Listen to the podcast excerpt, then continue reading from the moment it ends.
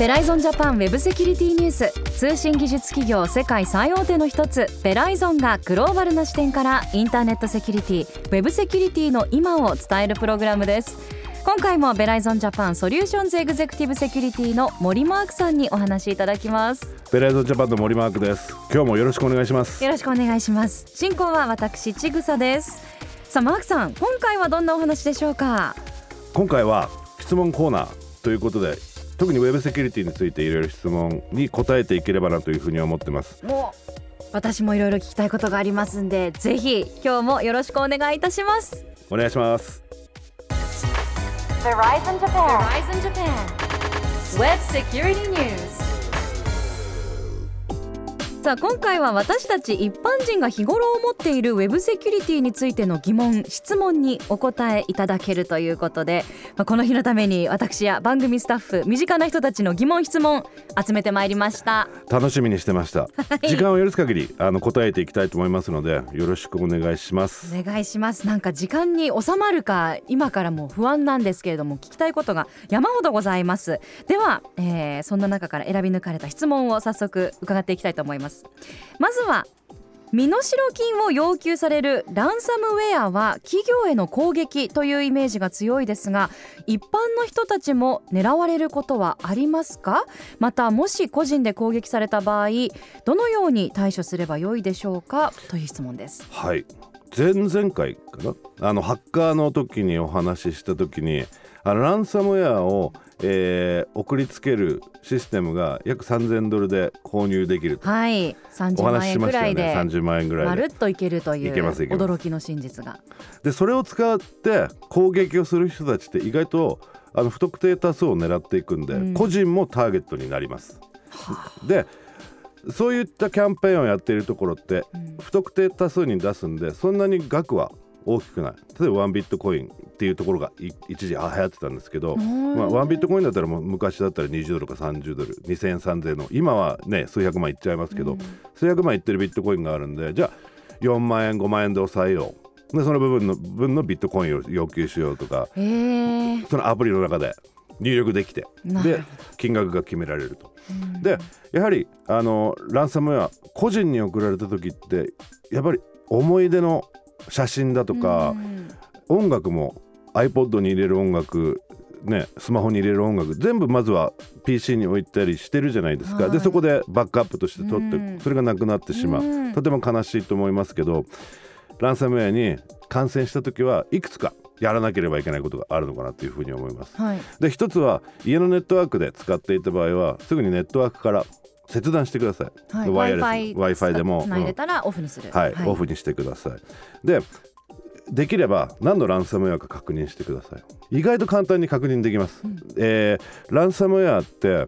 情報が暗号化された後にデスクトップに実はあの大体 GIF とか JPEG とかなんですけど絵が表示されてあなたの PC は感染しました、えー解読してほしいのであればこの、えーアドレスにビットコインをいくら送ってください。でその画面ってそれぞれのランサムウェアにまあ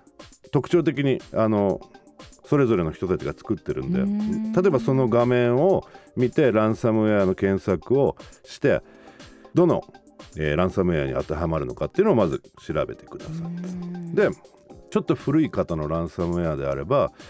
一般的に、えー販売されているランサムウェアのツールももちろんありますしアンチウイルスのベンダーが出しているものとかもありますんでそれを購入してみると。で例えばあのソフォスっていう会社のランサムウェアリムーバルっていうツールもありますし、カスペルスキーも、えーそういったツールを出してます。うーん暗号解読ツールっていうのはもうそのウイルスにかかってしまったパソコンでは購入できないですよねですね。ええどっから購入してどうやってインストールするんですか？ゆ大体 USB の、えーキーにもう一台パソコンがなきゃいけないかな。もう一台パソコン、はい。もう一台のパソコンにダウンローードしててきて USB に落としてうん。差し込むと、差し込むと。なるほど。それでリスタートをかけて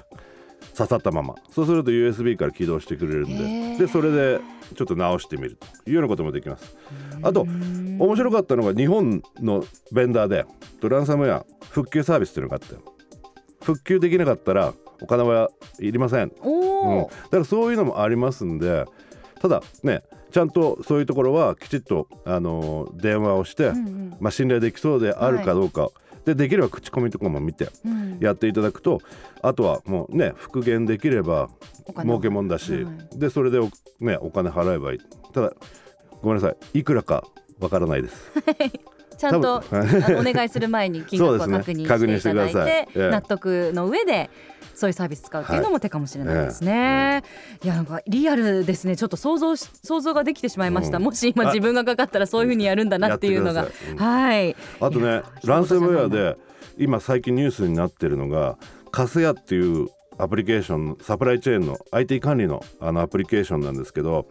去年大企業が使っているあの IT 管理ネットワーク管理のソフトウェアソーラーウィンズっていうのがあるんですけどそこが攻撃された時にやはり米国の政府ですとかあと名だたる大企業があの影響を受けた脆弱性があったんですけど今年に入ってカセヤというあのもうちょっと中小企業向けの IT 管理をする、えー、とソフトウェアが、えー実は脆弱性を持っていてそれをその脆弱性をついてマルウェアを仕掛けるランサムウェアを仕掛ける攻撃が増えてきていて、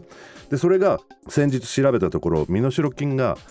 やっぱりねちょっと高くなってきますね。あの企業向けなんで500万円から1000万円ぐらいは要求されるんじゃないかと。なのであの日本の公共機関ももちろんそうですしアメリカの公共機関もそうですけど特に警察はランサムウェアに引っかかってしまったらあの身代金を払わないでくれというふうに今皆さんに勧告しています。はい。なぜかというと払ったことによってみんな、えー犯罪者がの懐が潤うから、うん。うん。でまた増えてしまうって増え悪循てしまうんで環ですすよね。よね。だからどうやってうまく、えーそれをコントロールしていくか。やっぱりそういった意味でツールメーカーも一生懸命頑張ってるしこういった復旧サービスのみんなもすごい頑張ってるんで、うん、そういうところをまずはあの使ってみるのがベストなのかなというふうに思ってます。はい、ありがとうございます。では続いての質問です。普段使っているパソコンにアンチウイルスソフトを入れています。そのソフトで感染を2件確認しましたという表示が出ていますが、その後の処理が分からず、不安ながらも特にトラブルがないのでそのまま使っています。どのような対処をするべきでしょうか？これ経験ある方多いと思います。ですよね。いきなり出てきてびっくびっりしますもんね。くりして、でなんか怖いけど見なかったことにするみたいな。いや一応見たことにしといてください。そうなんですね、はいやっぱり見て見ぬふりはダメなんですねダメですどうしたらいいでしょうか？でもねあのアンチウイルスのソフトウェアのポップアップウィンドウが出てきて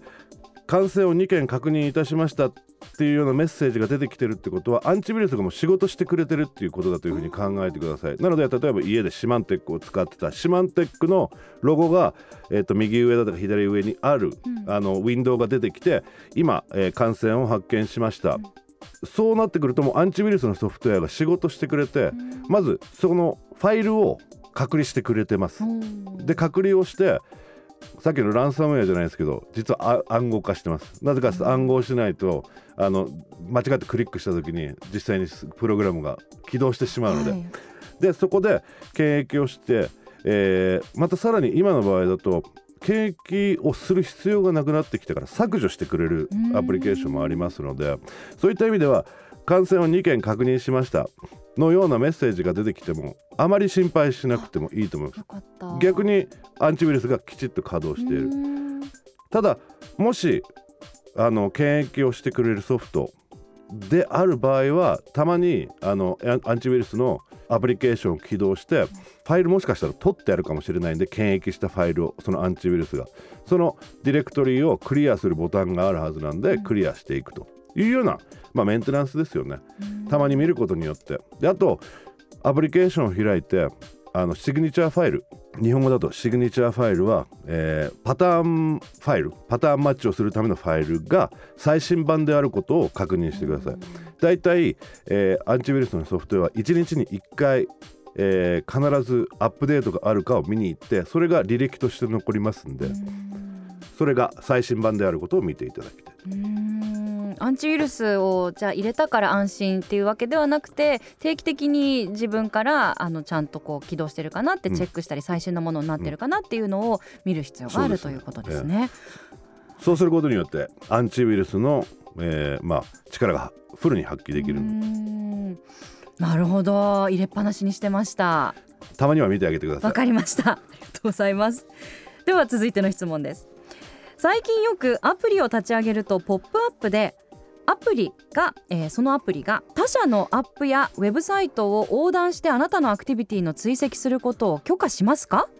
と表示されて選択肢としてアップにトラッキングしないように要求と許可というのが出ます。これはどういったものですか？トラッキングって何でしょうか？何かの詐欺ではないかと疑って許可はしないようにしているのですが許可をしても大丈夫なのですか？という質問です。最近 iPhone の CM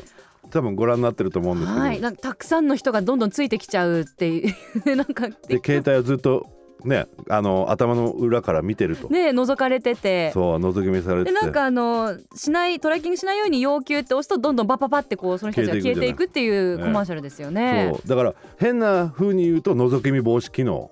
なんですね。あのあのアップルのトラッキング機能のキャンセル、あのー抑止抑止をするものは。でももともとトラッキングというものは実はあのユーザーの履歴を追っかけていくものだったんですねまさにトラッキングなんでな何のために使われていたかというとやっぱり本来であればユーザーに対してユーザーが欲しがってる情報をいち早くユーザーに届けるというような機能だったんですよ。うんなので例として挙げるのであれば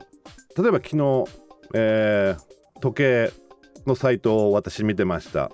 で今日全然関係ないサイトに行った時に時計の今一番欲しい時計の広告がパッて出てきた。うん。それは履歴をトラッキングすることによってあこの人もしかしたらこれが好きなのかな。うん。ということで全然関係ないサイトに行った時も私が欲しい時計の広告が出てくる。はい。それを、えー、と要はマーケティング用に使っていたっていうのが昔から行われてるんですけどなので、あのーそういった意味では害があるとは言えないものなんですね。なので履歴を追っかけていく。ただそれを悪用することももちろん可能なんですけどあのソフトウェアでたまたまハッキングされてたもの。例えば広告が出てきてクリックした場合に悪悪意のあるサイトに飛ばされたとか。うん。そういう乗っ取りはありますんであの気をつけてください。逆にもうあのそういったトラッキング一切してほしくない。もちろん今 iPhone の CM でもやってますけどトラッキング機能をオフにする。全てをオフにするアップルだけじゃなくていろいろなアプリケーションが実はあのサイえー例えば App Store に出てて Google の Google プレイにもありますけどアドブロック的なものもありますんで今も私も実は入れていてあのいろいろなアドウェアって呼んでるんですけど